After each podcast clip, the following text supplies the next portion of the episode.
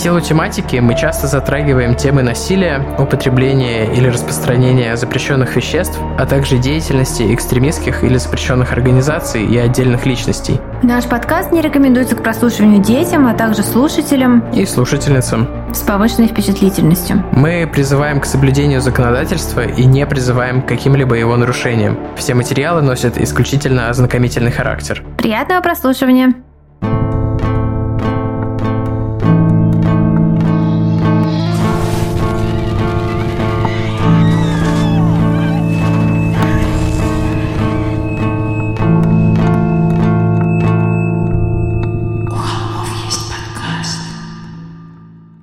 Всем привет! Вы слушаете «У холмов есть подкаст». Привет, да, это действительно наш очередной выпуск э, «Холмов есть подкаст. И это мы, Тима и Валя. И это нормальный выпуск, как вы все ждали, который теперь э, бывает с вами временно каждый второй четверг. Вот. А каждый первый четверг э, вы слушаете ваши же самые истории. Мы надеемся, что так мы сконвертим больше людей в истории слушателя.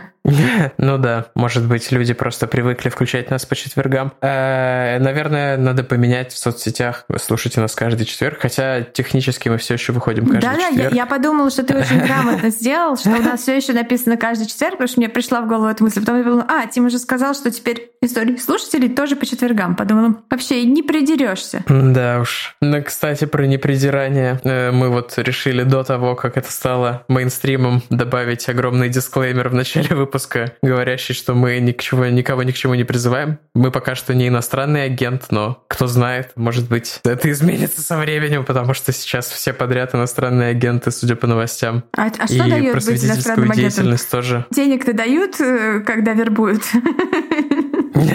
Э, ну, по идее, да. То есть, э, если у тебя есть финансирование иностранное, то есть, если кто-то из наших подписчиков переводит не с российской карты нам на бусти, то все, мы иностранным агентом можем быть признаны. О-о. Ну, я получаю свою зарплату не от российского юрлица, поэтому я...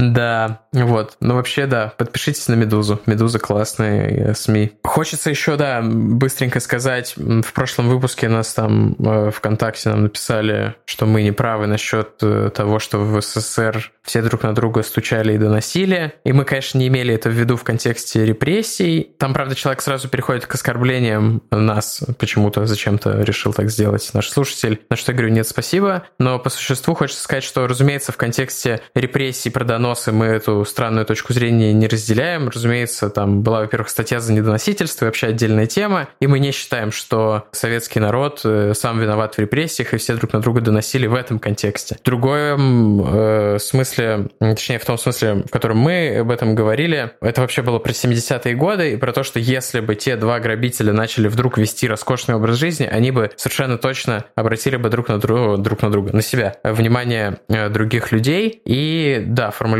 наверное, была, ну, не слишком удачная, но мы, разумеется, ничего такого не имели в виду. Мне показалось важным этот момент прояснить, потому что сам сейчас интересуюсь темой репрессий и всем связанным с ней. Ну, а возвращаясь к каким-то более актуальным новостям, пытаюсь, короче, выложить наши старые выпуски на Ютубе. Советуюсь, кстати, с нашим новым другом Денисом Оптимистером. Привет, если слушаешь нас. Там какие-то теги, какие-то шняги. Я ничего пока не понимаю. Не знаю, насколько адекватно выкладывать вообще э, типа там Мэнсона, который в девятнадцатом году выходил, и там какие, какая-то совершенно не актуалочка будет. Короче, не знаю, у меня смутные сомнения. Вот, и в свободное время рисую всякие альтернативные версии нашего э, логотипа, чтобы она удобно встраивалась в кружочек. И, впрочем, короче, трачу свое свободное время на что-то, на странные развлечения. У меня, кстати, есть вопрос по поводу Мэнсона, но другого Мэнсона. А, мы же цитируем э, Мерлина Мэнсона в выпуске про Колумбайн и относим его к хорошим Ой. чувакам. А его с тех пор успели отменить. И я вот недавно это вспомнила. Это была одна из вещей, которые вспоминаешь в 3 часа утра в поту, знаешь, типа...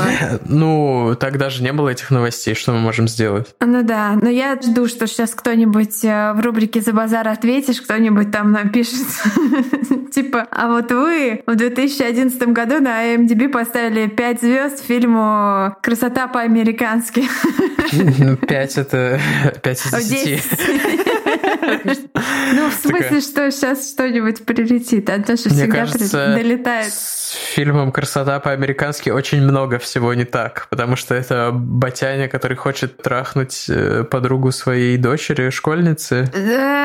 Этот фильм э, идеален с точки зрения драматургии, поэтому я не буду его э, никак э, трогать. Он абсолютно он э, каноничен, его можно изучать вот потому, как, э, как надо писать героев и так далее, и драму. Поэтому, да, извините, я просто в своей другой профессии сейчас пребываю очень активно. И, эм, да, мысли с другими категориями. Я досмотрела сериал э, «Серпент», который э, «Змей» называется по-русски, наверное. Я бы назвала его «Гадюк».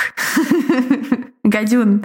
Вот. э, Гадюк. Гадюк это Вайпер. Мне, ну да, да, да. Но, ну просто, не знаю, змей какой-то. Ну, у меня проблем с кастингом, в прошлый раз уже говорила. Но в целом очень крутой сериал. Мне очень понравился.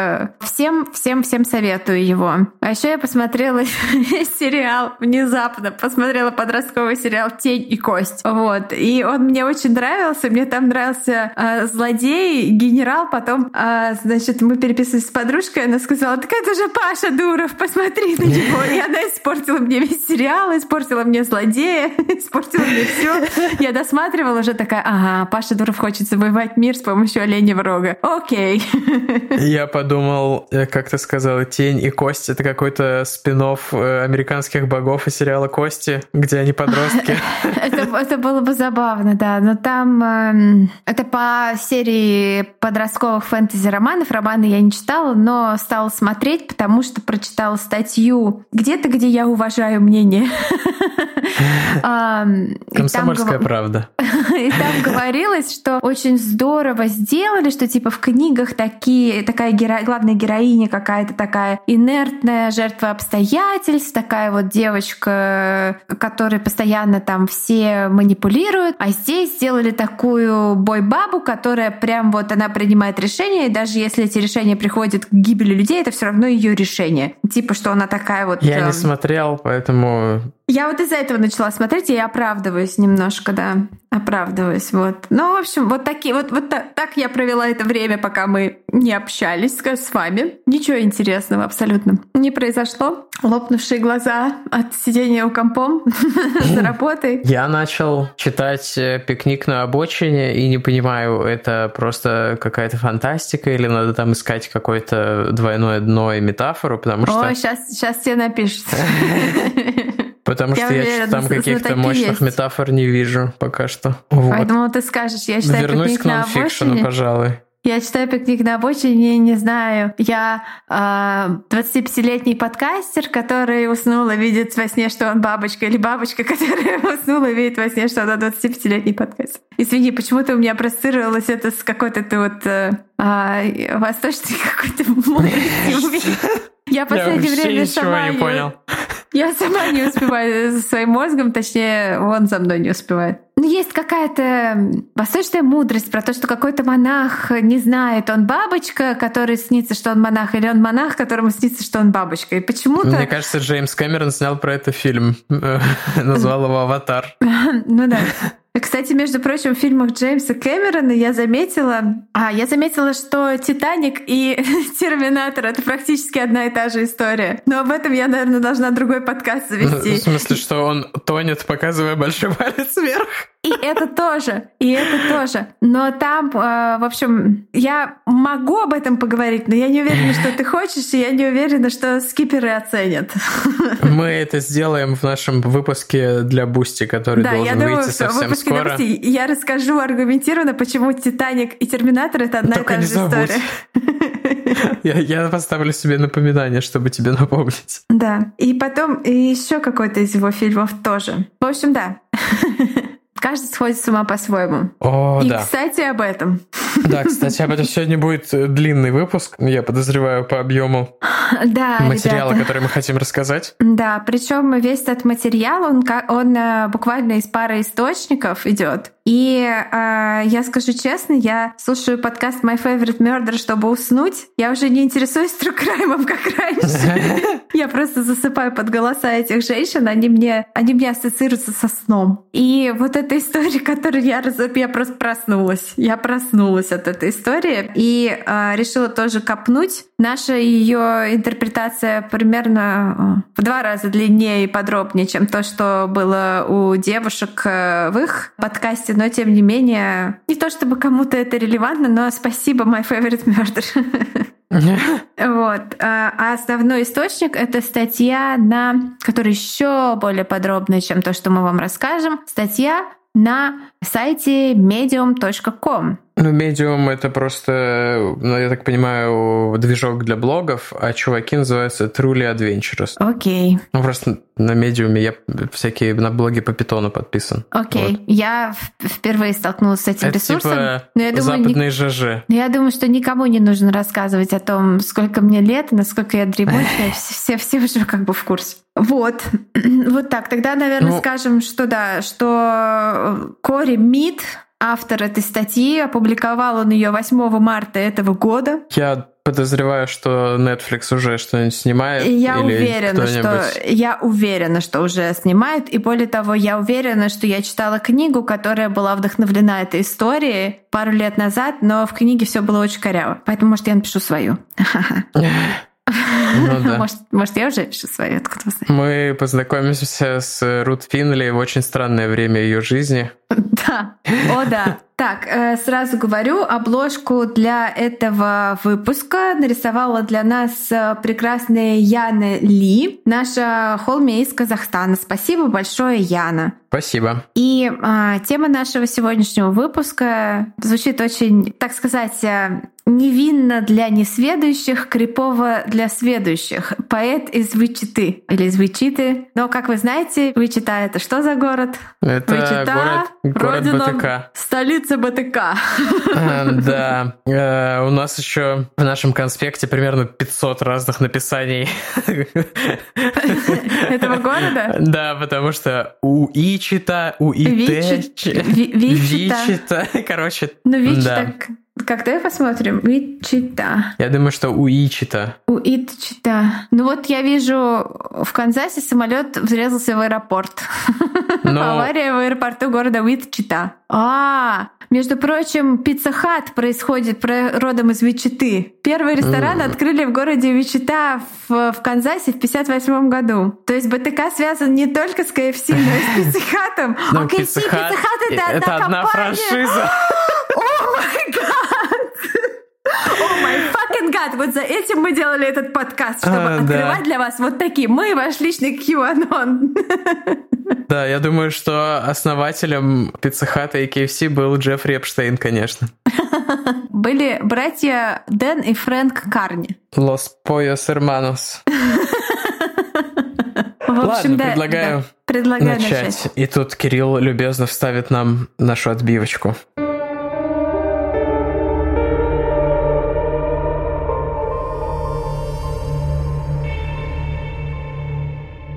Однажды поздно вечером, в июне 1977 года, 47-летняя женщина по имени Рут Финли услышала телефонный звонок. Она вздрогнула. Может быть, дело в пугающих новостях про BTK, которые без устали транслировали уже несколько недель по телевидению. А может в том, что хороших новостей она в принципе в тот вечер не ждала. Ее муж попал в больницу еще утром с подозрением на инфаркт после напряженной работы в саду. Ее дети, уже взрослые и самостоятельные люди, жили далеко. Звонок в такое время означал что-то тревожное тревожное и неожиданное. «Алло, это Рут Смок из Форт Скотт, штат Канзас?» — спросил мужской голос, назвав ее девичью фамилию. «Да, а с кем я говорю?» «Я знаю, что случилось той ночью. Всего одна фраза, и события той ночи, о которой говорил звонивший, накатывают на Рут, накрывают с головой, как огромная удушающая волна. Тем вечером, 15 октября 1946 года, Рут вернулась в общежитие из продуктового магазина с мешком покупок. Она услышала позади себя звук открывающейся стеклянной двери в сад. Назад. Одно из таких, которые раздвигаются, которые очень любили ребята вроде Ричарда Рамиреза и Джозефа Дианджело. Через мгновение сзади ее обхватили две руки и начали сдирать с нее одежду. Ухитрившись развернуться, Рут вонзила большие пальцы в глазные яблоки нападавшему и начала давить. Закричав от боли, мужчина прошептал «Сейчас я тебя так разукрашу, что на тебя больше никто никогда не посмотрит». Он заткнул ей рот тряпкой, пропитанной хлороформом. Последним, что видел Рут перед тем, как отключиться, было то, как мужчина поднял с пола металлический утюг и зажег плиту на кухне. Она пришла в себя несколько часов спустя. Кожа на ее бедрах была испещрена ожогами первой степени, а из царапин на лице, руках и теле сочилась кровь. Даже сейчас, более 30 лет спустя, клеймо насильника до сих пор сохранилось на ее теле. Чтобы закрепить эффект от своих пугающих слов, звонивший начал читать статью, которая вышла в местной газете «Форт Скотт» на следующее утро после нападения на Рут. Но она не дала ему закончить, перебила его, сказав, что не знает, о чем он говорит.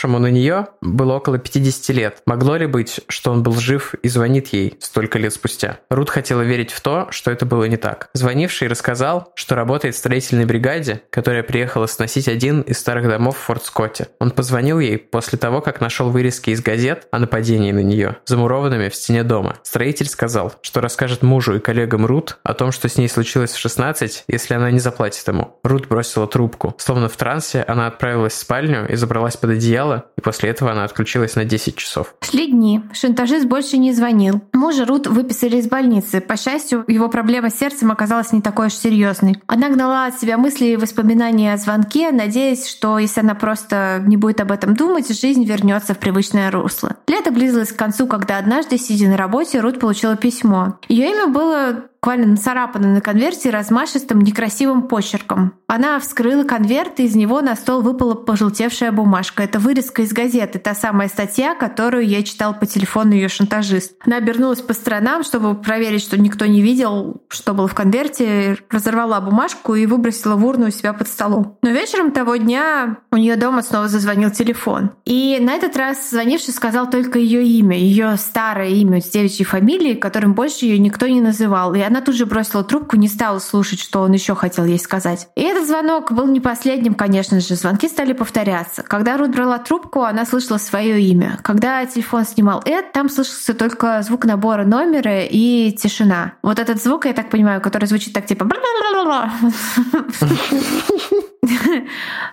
Наглядно, наглядно. Да, э, талант. Однажды в конце августа Рут шла по улице и разглядывала витрины, просто гулял. Она не обратила внимания на мужчину, который шел следом за ней, наступая в такт ее шагам, буквально нога в ногу. Он заговорил с ней так, нога в ногу, кстати, выражение для подкаста. Особенно если быстро говорить. Нога в ногу, нога в ногу. Как это анекдот про Брежнева ты пересказываешь.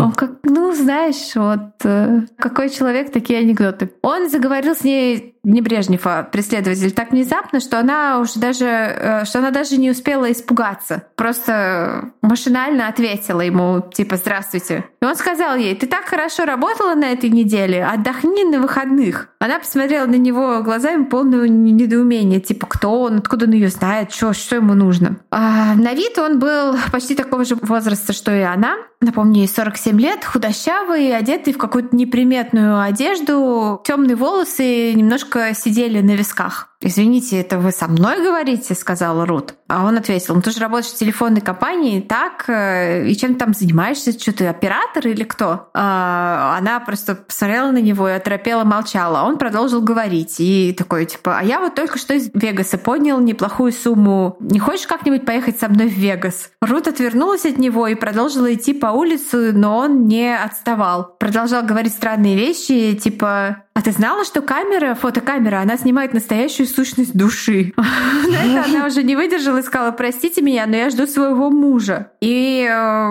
мужчину это никак не смутило, он просто сказал, типа, так ты все еще замужем? Хм, а мне нравится твое лицо. Мы увидимся снова с тобой, будь уверена. Фантазии некоторых людей — это ночные кошмары других, помни. И с этими словами этот худощавый незнакомец растворился в толпе. А Рут осталась стоять на перекрестке, она действительно ждала своего мужа, и когда он появился, она рассказала ему о странном незнакомце. Муж предположил, что это была просто мега неудачная, неловкая попытка заигрывания. И почти год Рут считала, что муж ее был прав, потому что ничего не происходило. Ее преследователь не подавал никаких признаков жизни, и она практически забыла о нем. Но в июне 78 года она опять сбродила по улицам, заглядывала в витрины, когда из узкого переулка к ней потянулась чья-то рука и схватила за запястье. И это был он, тот самый худощавый незнакомец. «Рут, а ну иди сюда, тупая сука, поговори со мной!» — закричал он, когда... Э, точнее, злобно прошептал, я думаю, он, когда тащил ее за собой в переулок. Но Рут вырвалась и побежала от него по улице до входа в универмаг. Там вверх по эскалатору, пока не добралась до последнего этажа. Когда она пришла в себя после быстрого бега, она позвонила мужу и попросила забрать ее. Когда он приехал, она впервые в жизни рассказала ему о том, что же произошло с ней, когда ей было 16 лет. И вообще про все это преследование, про звонки и все такое прочее.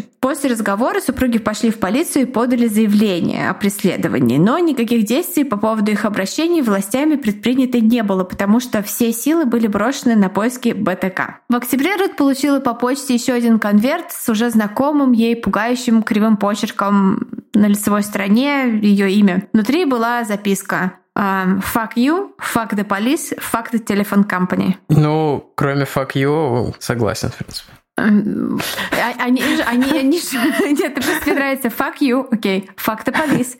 Но fuck the telephone company, это типа, ну хорошо. Это шутка про этот политический компас, типа fuck you, это правые авторитарные взгляды. Факт полис это левые либеральные, и факт телефон компании это левые авторитарные. Да. А ниже были требования денег и угрозы физической расправы. Рус с мужем тут же поехали в полицию, и на этот раз их восприняли там по-другому. В другое время, может быть, их жалобу рассмотрели бы не на таком высоком уровне. Но, как мы уже говорили, тогда все искали БТК, который вот только-только активизировался, и, как вы знаете, он грешил тем, что любил писать письма. Поэтому письмо, угрозы, что-то странное, и э, Рут и ее мужа отправили к детективу с огромным стажем, человеку по имени лейтенант Дравацкий. Э, но ему было нечего сказать в ответ на заявление Рут, потому что сколько он ее не расспрашивал, ничего разговор не давал. Врагов у нее не было, зацепок никаких тоже, ну, то есть просто какие-то письма непонятны. А сам он был, конечно, одним из пингвидов из Мадагаскара, поэтому к нему не относились несерьезно.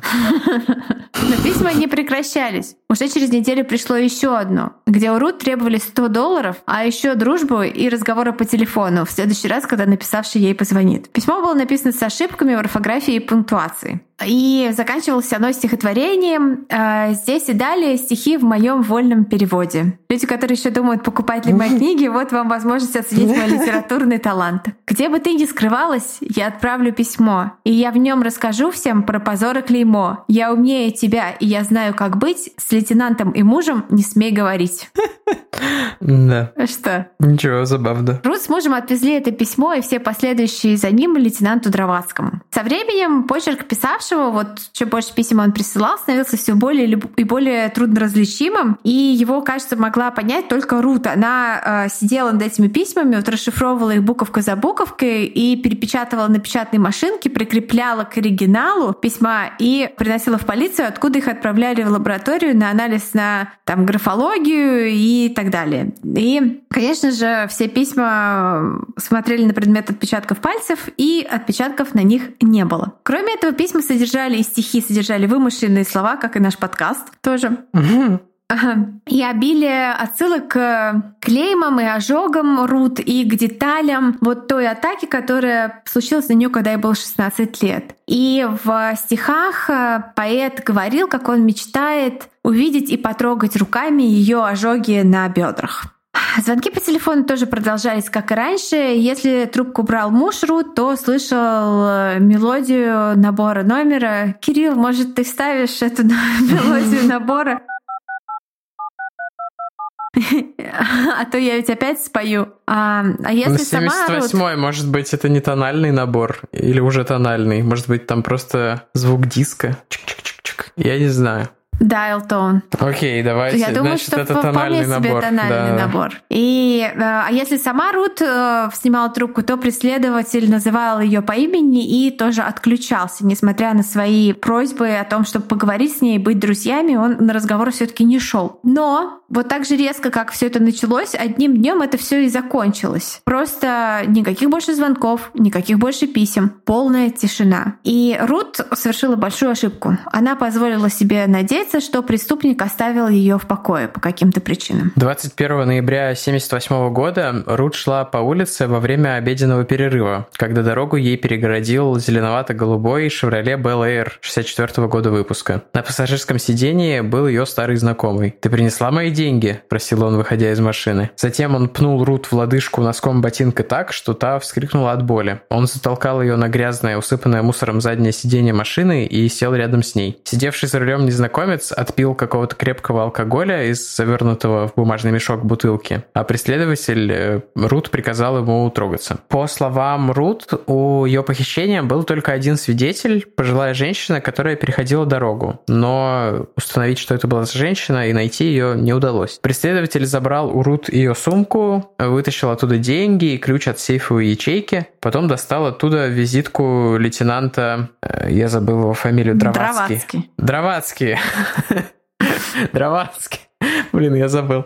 Ну, короче, вы поняли этот ковальский статус. Вот. Э, ладно, не смешная ситуация на самом деле. Вот, достал э, визитку этого лейтенанта, и вид этой визитки его очень разозлил. Конечно, не настолько, как в фильме «Американский психопат», но достаточно сильно. Он выхватил из горы мусора на полу машины кусок застывшего цемента и ударил Рут в висок. Очень агрессивная и сюрреалистичная ситуация. Она отключилась. И когда пришла в себя, она была все еще в этой машине, и кажется, они просто колесили по городу без всякой цели. Увидев, что она очнулась, преследователь спросил, любит ли она пиво, и сказал, что можно устроить вечеринку. После он пообещал, что будет с ней нежен. Она начала проситься в туалет и угрожать, что не может терпеть, и вот-вот начнет мочиться прямо в машине. Похитители согласились выпустить ее, но сняли с нее свитер и обувь. Преследователь пошел вместе с ней, сказав, что ему тоже нужно в туалет, и будет забавно, что сначала он посмотрит, как она это делает, а потом она посмотрит, как это делает он. Но у Рут был план. Она вспомнила о маленьком перцовом баллончике, который спрятала в сумке, и незаметно достала его, приготовившись атаковать. В момент, когда мужчина отпустил ее руку и потянулся к своей ширинке, она выхватила баллончик и брызнула ему в глаза, а после пустилась на утек. Они остановились в парке, поэтому людей вокруг не было, и Рут спряталась в зарослях кустов и сидела там до тех пор, пока крики ее преследователей не стихли. Тогда она, босая и полуодетая, выбралась из кустов и пошла по парку в поисках помощи. Она забежала в первый попавшийся магазин и попросила вызвать полицию и позвонить ее мужу. Полиции она рассказала о том, что с ней произошло, а также о том, что у нее похитили 415 долларов. В руках она все еще держала пустой баллончик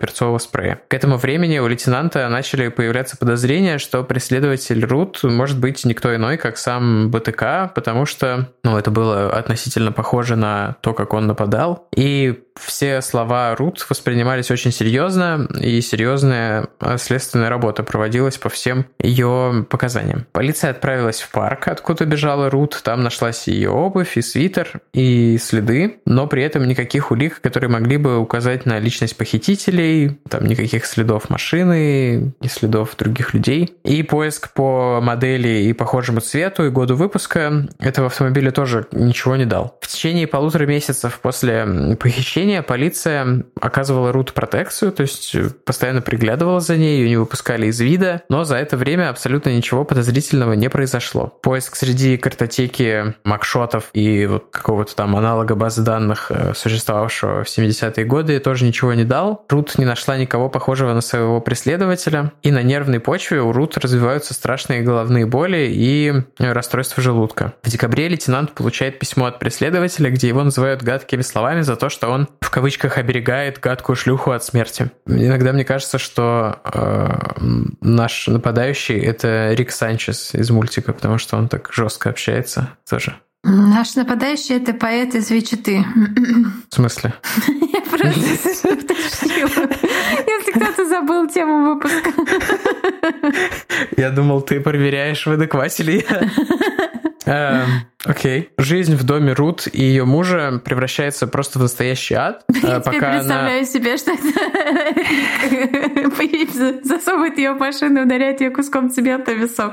Ну, это очень похоже на какой-то мультик. Я понимаю, что это все ужасно, но просто такие сюрреалистические события, и дослушайте до конца. Не кидайтесь камнями в нас сейчас, дослушайте, пожалуйста, до конца. Жизнь в доме Рут и ее мужа превращается в настоящий ад. Пока она пытается спать, он патрулирует дом и сад с винтовкой, прислушивается к каждому шороху. Другое дело, вот э, жили бы они в России, не было бы никаких проблем. Просто закрываешь на все свои четыре замка свою 4-сантиметровую железную дверь и спишь спокойно. Да, американцы. А письма продолжаются, и теперь почти все из них содержат стихи, гадкие, гротескные и наполненные сексуальным содержанием и жестокостью. Ее муж в шутку прозвал преследователя поэтом. И казалось, что спасения от писем нет, но в какой-то момент они снова резко прекращаются. И опять для Рут и ее мужа возникает надежда, что все прекратилось, но не тут-то было. Почти ровно через год после первой атаки Рут снова по пути в магазин, на этот раз за джинсами, подвергается нападению. Она подходит к своей машине, и дорогу ей пригождает ее преследователь. Он опять попытался засунуть ее в машину, и там уже лежал пакет, в котором были веревки, скотч, нож и красная бандана. Но Рут удается вырваться, однако он нагнал ее и трижды ударил ножом. Ей удалось забраться в свою машину и закрыть все двери, но он просунул руки в щель в открытом окне, на что Рут стала быстро поднимать стекло и прищемила ему палец. Его перчатка так и осталась торчать в окне, когда Рут уехала на своем автомобиле. Только через несколько перекрестков, остановившись на светофоре, она почувствовала резкую боль в боку и осознала, что из ее тела до сих пор торчит нож. В больнице врач сказал Рут и полицейским, что если бы нож э, вошел в ее тело хоть на сантиметр глубже, рана была бы смертельной. В больнице Рут проводит 9 дней, и за это время одна из медсестер сказала лейтенанту, что видела мужчину, похожего на преследователя Рут по описанию, недалеко от больницы. Больница, это полиция в больнице.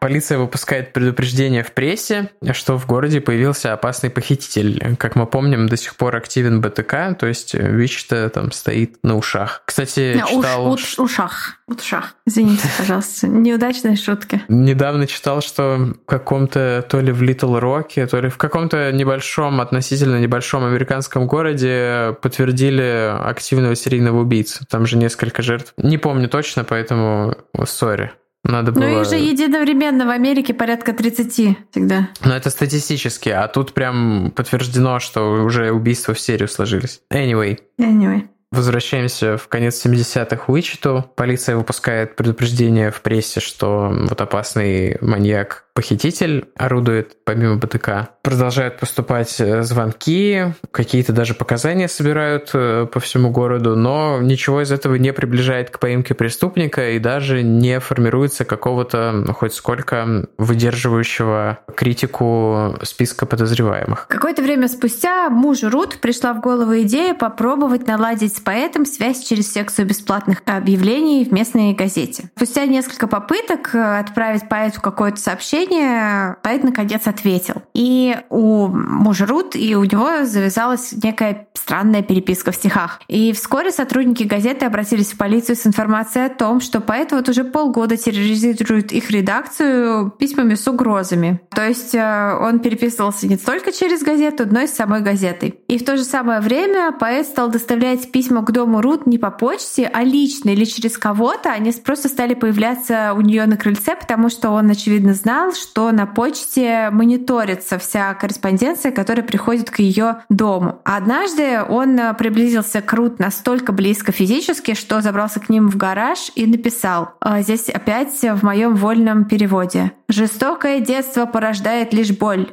Должен ждать свою очередь тот, чья роль. Оригинал тоже не очень.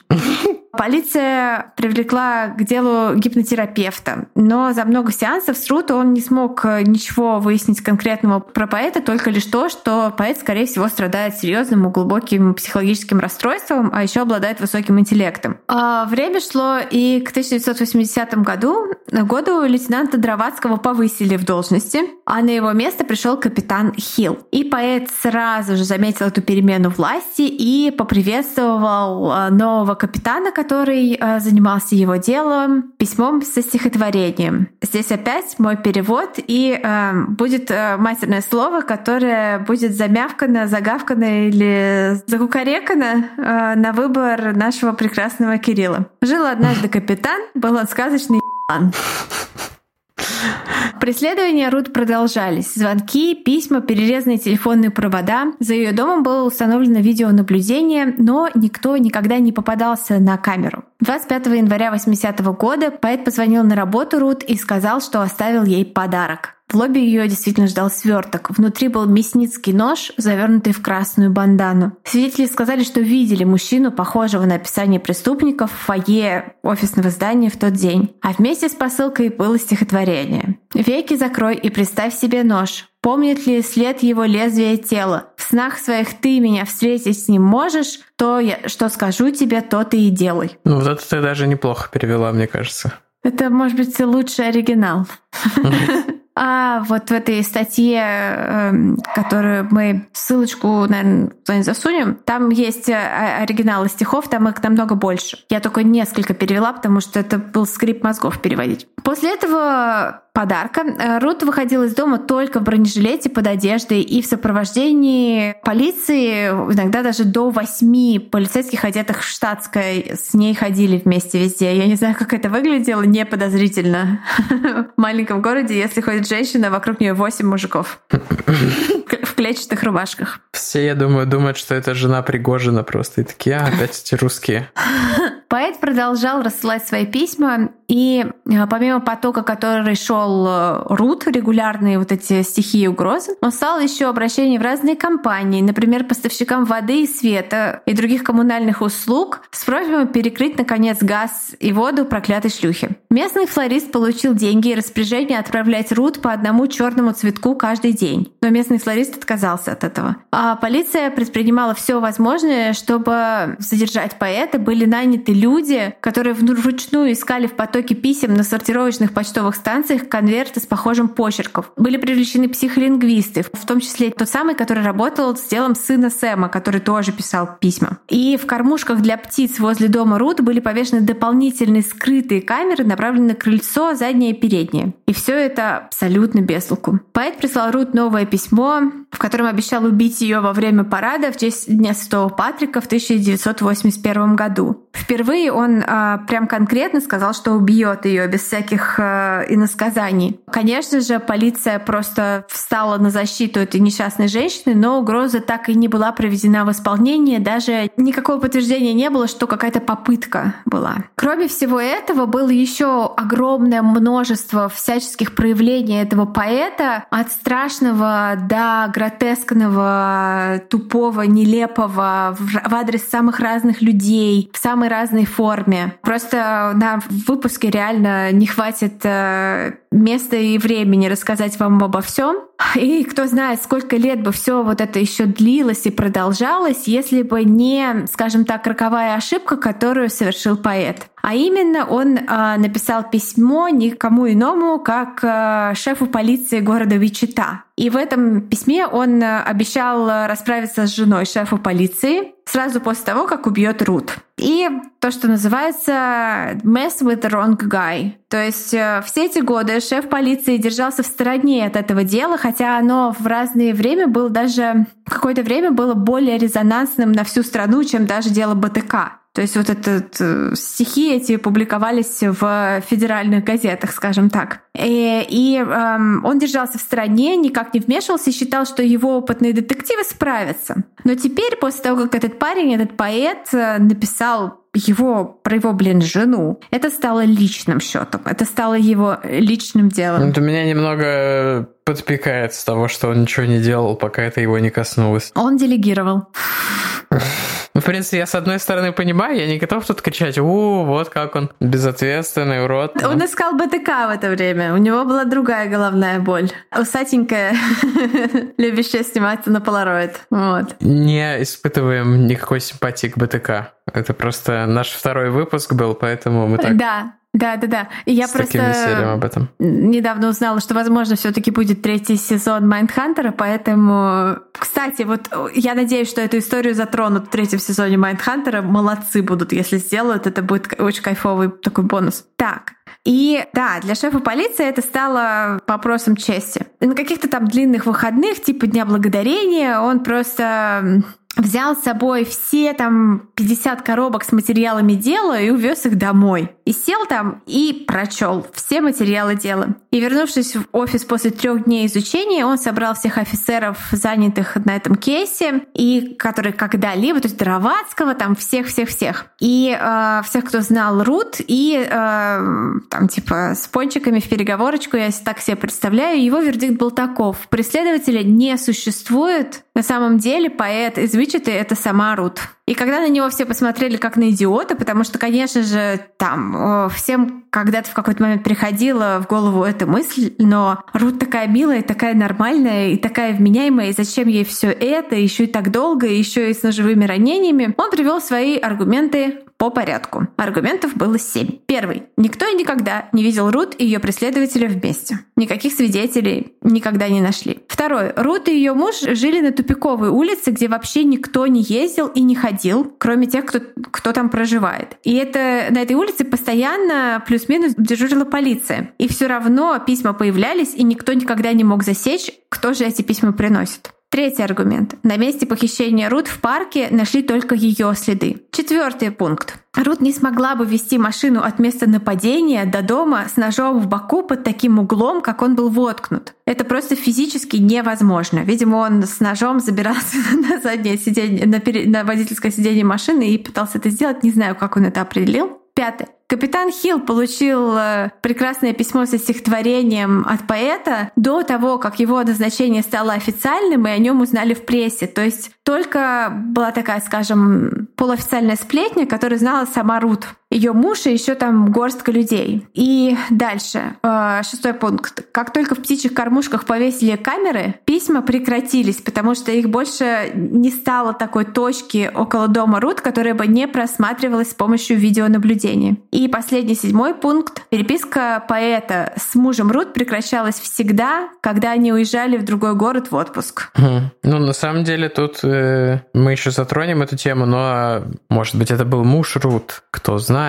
А ладно, сейчас расскажем. Поначалу, конечно, все были в шоке от его заявления, э, потому что, как Валя уже сказала, все детективы и причастные к этому делу узнали Рут лично и давно, что она всем готовила печеньки и все такое, наверное, я предполагаю. И что она, конечно, не была способна на все вот эту вот жесть, которую совершал нападающий. Шеф сказал, что дело было именно в том, что они знали ее лично, а он нет, и у них было такое искажение из-за этого. И они не могли подойти к делу с холодной головой. План был такой. Они введут 24-часовое наблюдение за Рут под прикрытием, от которым она сама уже знать не будет. То есть понятно, что она уже была под каким-то вариантом этого наблюдения, но тут важно было, чтобы она была не в курсе, что вот за ней прямо следят за каждым ее шагом. Можно я уточню, в ходе того наблюдения наблюдали не за ней, а за тем, что происходит вокруг нее? Ну, это более или менее одно и то же. То есть э, я имею в виду, что если бы они увидели, что она делает что-то... Если она, типа, там,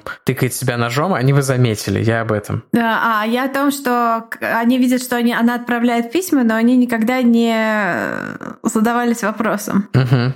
Что в этих конвертах? Так, да, Валя тут уже спойлерит немного. Э, ладно, так, я возвращаюсь к рассказу. В общем, да, их план заключался в том, что 24 часа они за ней наблюдают, ей не сообщают и отслеживают ее движение каждое буквально в тайне от нее, ну и от ее мужа тоже. И три дня спустя полицейский вертолет сообщает, что Рут и ее муж по дороге на работу остановились возле почтового ящика, куда Рут положила несколько писем. Письма эти перехватили, и среди пяти, вот среди всех там писем в ящике. Два были от поэта, одно адресовано Рут, а другое местному телеканалу. Но, конечно, это тоже было недостаточным доказательством, потому что за, за этим почтовым ящиком не было какого-то постоянного наблюдения, и в теории там маловероятно, но тем не менее эти письма уже могли оказаться там в тот момент, когда Рут положила туда свои, мало ли они пользуются одним и тем же почтовым ящиком с маньяком. Полицейские начали искать образцы почерка Рут, сделали сравнительный анализ, и эксперты нашли основания запросить обыск на ее рабочем месте. Там нашли письменные принадлежности и бумагу, в точности такие же, как те, которыми пользовался поэт, а также красную бандану. И все это было в ящике ее стола в коробке из-под салфеток. Конечно, все эти улики были косвенными, но основываясь на них, Рут или ее мужу, который на тот момент тоже еще был подозреваемым, все-таки нельзя было предъявить никаких обвинений. Многие копы из отделения полиции Уичета все же надеялись, что это окажется не Рут, что это милая сердечная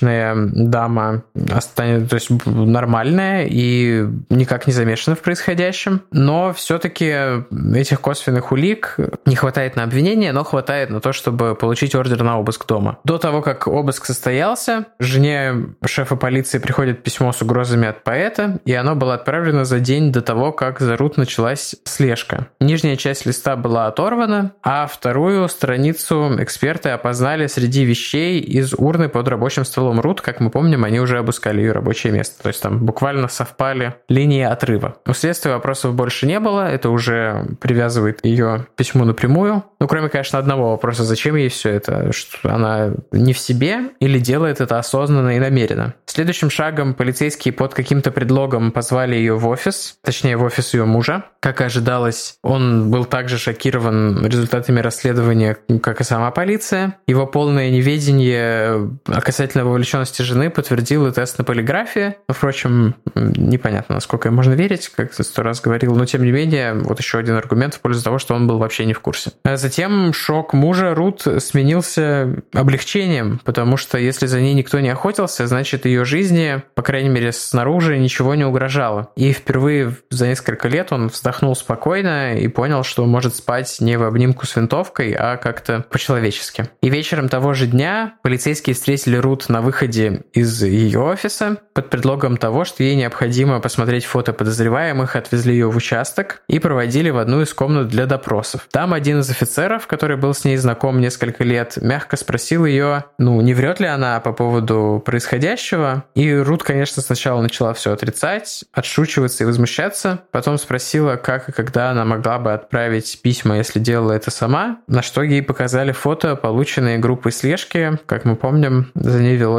тайное наблюдение в последние несколько дней. Лицо Рут изменилось, плечи сползли вниз, спина сгорбилась, а ее глаза как будто бы говорили, как это может быть. Полицейский спросил ее, готова ли она рассказать всю правду. Рут ответила отказом. Потом он поинтересовался, зачем она инсценировала свои похищения и зачем, главное, зачем она ударяла себя ножом. Рут ответила, что она не знает. Ее ответ звучал искренне. Очевидно, что этой женщине очень нужна была помощь. Какое-то время спустя она рассказала все, причем в деталях. Но она все так же не могла, искренне не могла понять, зачем она это делала, и не была уверена, что это все ей не приснилось. То есть она вроде бы все помнила, но не чувствовала реальности происходящего. То есть как будто наблюдала за тем, как это все происходило, но не с ней. И пока она рассказывала обо всем, она повторяла снова и снова, что она хочет умереть. Ее поместили под наблюдение психиатра на так называемый Suicide Watch, пока полиция ждала заключения экспертизы и решала, стоит ли выдвигать обвинение. К слову сказать, шеф полиции считал, что она врет и все делала намеренно и совершенно вменяемо.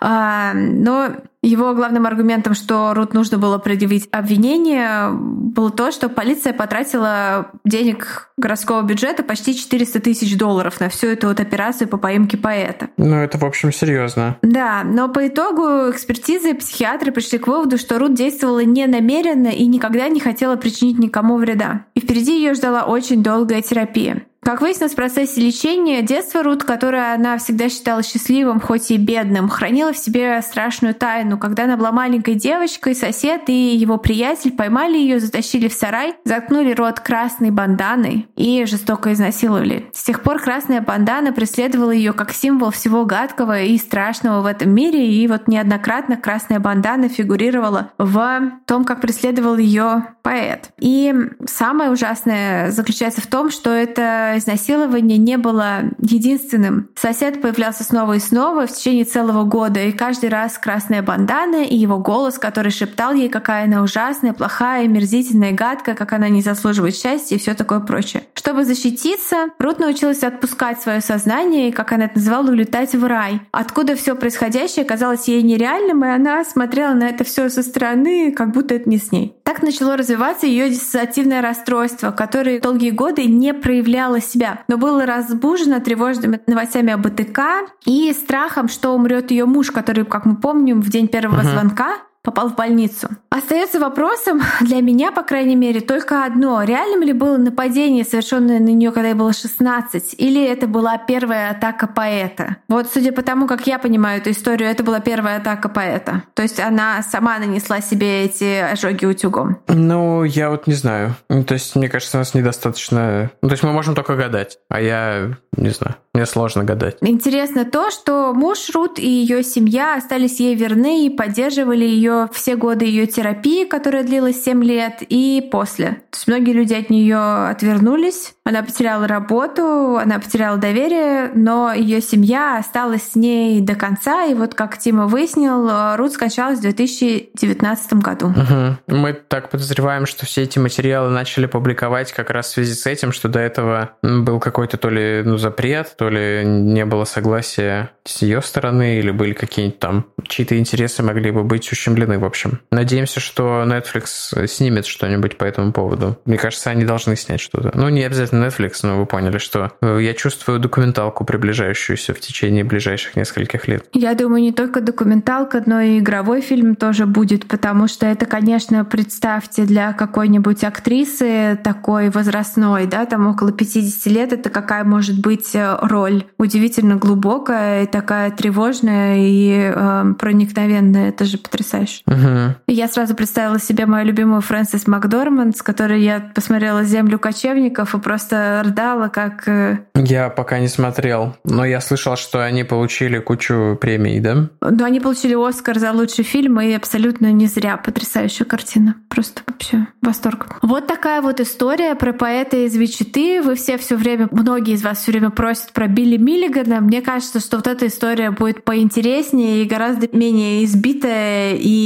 банальная. Ну, не банальная, не могу сказать, что история Билли Миллигана банальная, но, по крайней мере, здесь какая-то что-то неожиданное, да? Угу. Не говорю, что мы никогда не сделаем Билли Миллиган, но просто нам интереснее какие-то менее резонансные кейсы, потому что э, всегда хочется быть, э, ну, если не первыми, то одними из первых, от кого вы про это узнаете знаете, вот. Но когда вот недавно кто-то написал, что «Ой, я посмотрел на Ютубе там часовой выпуск русского YouTube True Crime канала про такой-то кейс, сделайте выпуск». У ролика 500 тысяч просмотров или что-то типа такого. Как бы круто, что вам это интересно, но мы хотим все таки помимо каких-то классических True Crime историй известных, делать еще что-то такое э, свежей струйкой быть, скажем так. Ну, мне... Не утратить свежеструйность. Мне, с другой стороны, приятно, что люди хотят э, услышать в нашем о пересказе что-то? Приятно, конечно, приятно, но не сразу же после того, как вышло огромное видео у ну, не знаю. ютубера. Когда мне что-то интересно, я смотрю сразу все на эту тему, а не типа жду еще полгодика, чтобы вернуться к ней. А.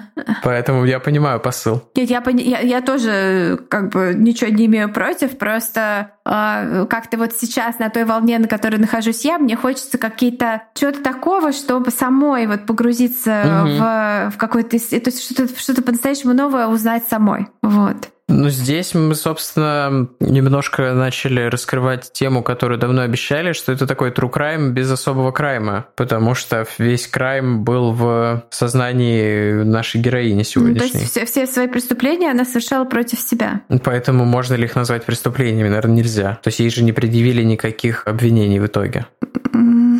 Нет. Не знаю, может быть, и предъявили. Технически она э, обвинений не было, значит, и преступления не было. Что такое преступление? Это э, ну, нарушение, нарушение закона. закона. То есть было установлено, что, ну хотя не знаю, то есть что она ну растрата, да, там нарушила закон, да, но но сделала это не по злому умыслу, а находясь в состоянии измененном, скажем так. Я как-то обещал, что выпуск будет длинный, мы будем долго рассказывать, но мы так плотно уложились. Просто я практически не это, не рофлила, пока мы и не перебивала, понимаете? Вы понимаете? О, да. Да, я вот думаю, стоит ли растягивать концовку, чтобы компенсировать короткий выпуск или нет? Наверное, нет. Ну, короткий, он будет часовой, а... такой хорошенький выпуск. Ну да. Ты можешь вырезать в начале свою фразу, чтобы выпуск будет длинным и решить проблему так.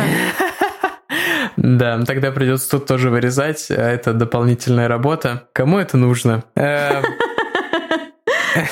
Все такие холмы скатились. Недавно мне прилетел... с холма, это же такая классная.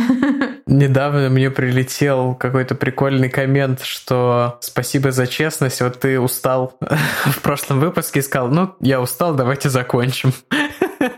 Вот. А, блин, а есть же это телевидение тысячи холмов или что-то такое. Нам нужно так свой нетворк назвать. Это какая-то террористическая организация. Кроме того, что ты рисуешь аватарки круглые для подкаста, ты еще и свой нетворк решил создать. Ну, мы сейчас реже выходим. Мало ли что может случиться. Да, свободное радио и телевидение тысячи холмов. Руандийская радиостанция, вещавшая с 8 июля 93-го, бла-бла-бла, разжигавшая межнациональную рознь и подстрекавшая к геноциду в Руанде. Окей, нет, не очень хорошее название. Нет, давай нет. А, ну, просто звучит. О, я, у Тимы есть э, интересная маленькая, маленькая история, которую э, он вам не расскажет, наверное, а я расскажу.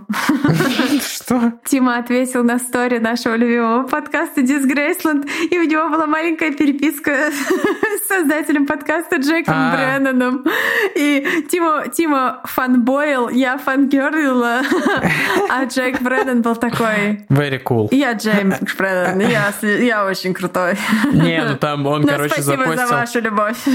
историю про... Он рассказал, что он греческий православный и постил э, ну, Так, всякого... слушай, слушай, что это подкаст, а он православный, оказывается. Упс. Ну, я не знаю, может, он просто, типа, культурно православный, не исповедует, я у него не спрашивал. Но он там постил, короче, греческих музыкантов всяких, у него же про музыку подкасты, э, подкаст, один из подкастов его про музыкантов, и он там постил Заппу, все такое, и говорит, типа, кого я еще забыл? Ну, то есть приглашал прям э, сказать ему, кого он забыл. Я пишу, ну, типа, ну, Джорджа Майкла ты забыл, он, типа, э, кипрский грек. Он такой, о, фак, я не знал, как так? Вот, а я написал, да, типа, чил, бро. А, кстати, я подкастер тоже, вот наш инст, он такой very cool. Вот и все. Мог бы полайкать что-нибудь. Да, я тоже думал, он полайкает, а он такой, такой жадина. Он слишком Джейк. крутой. Джейк. О, а у него причем есть его основной подкаст, который везде доступен, если я правильно понимаю. Disgraced? Нет, он, на, он в России почему-то доступен, а так он на, на Amazon... Там, ну, короче, у него один на Spotify эксклюзивный, другой на Амазоне эксклюзивный, и еще третий, не знаю. Это вообще легально, когда у тебя у несколько подкастов? Есть, у него есть подкаст Disgraceland, где а, он называется э, Music True Crime and Musicians uh, Behaving Badly. Uh-huh. Uh, у него есть подкаст uh, Клуб 27, где рассказывается просто вот про... У него уже был сезон про Джима Моррисона, про Хендрикса и про Дженнис Джоплин. Сейчас у него uh-huh. сезон. И, ну, я слышала только про Моррисона и про Хендрикса. Еще у него есть подкаст вместе с... Ай, блин, я забываю все время, у него такое женское имя. Эм, Э, чувак, который сделал подкаст Up and Vanished, где он просто расследует, э, журналист расследует старый э, cold case про исчезнувшую школьную учительницу, и как бы он так э, реальная история, он просто так разворошил это дело 11-летней давности, что реально поймали ну, виновника, и раскрылась эта загадка. То есть он там косвенно причастен, но причастен. И вот этот... Э, ой, господи, как же его зовут? Я забыла. Мне хочется сказать, что его зовут Нэнси, но нет. у него просто какое-то такое имя. Ну, слушай... А, и вот э... у него и у Джека Брэддена есть свой подкаст, извини, что перебил, называется Dead and Gone, которого я слушала первый сезон, это очешуенно, это про всех исчезнувших э, э, фанатов и убитых фанатов группы Grateful Dead, и мы с вами, с вам скоро сделаем выпуск про вот эту всю тему, потому что это просто божественно круто, это очень интересно. И теперь у него есть подкаст Badlands, где у него сезон про убийство Мерлин Монро. Вот, и еще а мы- у него есть, ну, это есть типа Badlands, это расширение Disgraceland, Disgraceland про музыкантов, Hollywoodland про актеров и Sportsland про спортсменов. Спортсленд никогда не слышала, и он сейчас упал в моих глазах немножко. Почему? Потому что этот сон cool. Спорт это так не клево. Ну, тут про Джея Симпсона будет, он обещает. А, Ну, конечно, голосом Джека Бреннана э, я готова слушать все, что угодно. Однажды он полайкал Даже мою историю. Нет, про бейсбол нет. Вот. Бейсбол? Нет.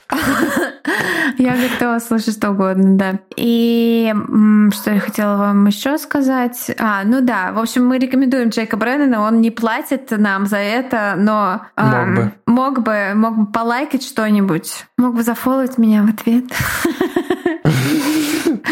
Шутка. Хотя бы у холмов. Ну, хотя бы у холмов, да. Ладно, да.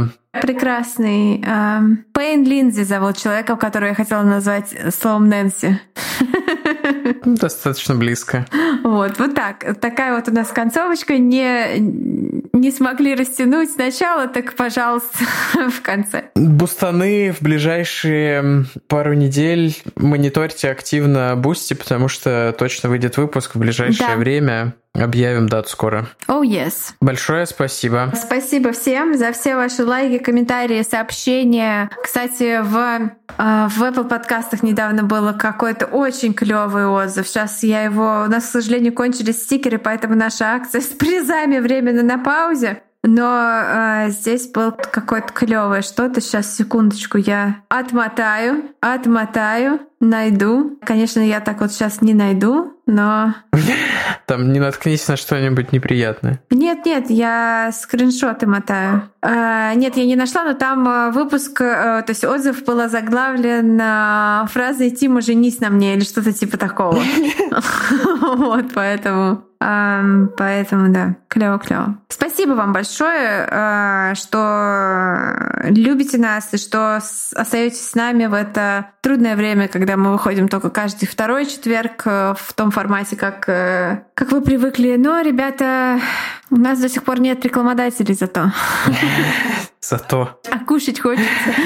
Поэтому мы фигачим на наших э, day jobs. Ладно, все, мы сейчас начнем уже овершерингом заниматься, поэтому предлагаю попрощаться. Вот. Всем спасибо. Большое спасибо, что были с нами сегодня и всегда пока. А прикинь, окажется, что ты и я — это один и тот же человек. Вот это будет... Это я подумала про тему выпуска и подумала, а как бы было клево, если бы оказалось, что это просто э, какой-то вообще третий человек с раздвоением личности придумал двух персонажей, Тима и Валю, ведущих True Crime подкаста. И это все вообще вам снится. Но у нас же есть совместные фотографии в профиле. Черт, черт, черт. Да, я всегда я все восхищаюсь чуваком, который сделал этих мраморных шмелей, и думаю, что вот какой-нибудь такой проект э, был бы очень мне интересен. Да, Ладно, пишите Тиме про шмелей. Большое спасибо и пока. Пока. Вы слушали «У холмов есть подкаст» – независимое разговорное true crime шоу с комедийной подачей. Возвращайтесь на следующей неделе за очередной порцией подлинных историй о маньяках, тоталитарных сектах, резонансных убийствах и других настоящих преступлениях. Подписывайтесь на нас на всех платформах и в соцсетях – Инстаграм, Телеграм, Твиттер и ВКонтакте. Ставьте оценки, где это возможно, и оставляйте комментарии. Это помогает новым людям узнать о нашем подкасте. Также вы можете поддержать наш подкаст, оформив подписку на донейт-сервисе Boosty. Все ссылки есть в наших соцсетях. Если вы иллюстратор и хотите сделать обложку для одного из наших будущих выпусков, пишите нам в директ Инстаграма. Выпуск подготовили и презентовали Валентина Назарова и Тимофей Назаров. Монтаж и обработка звука Кирилл Мухрыгин.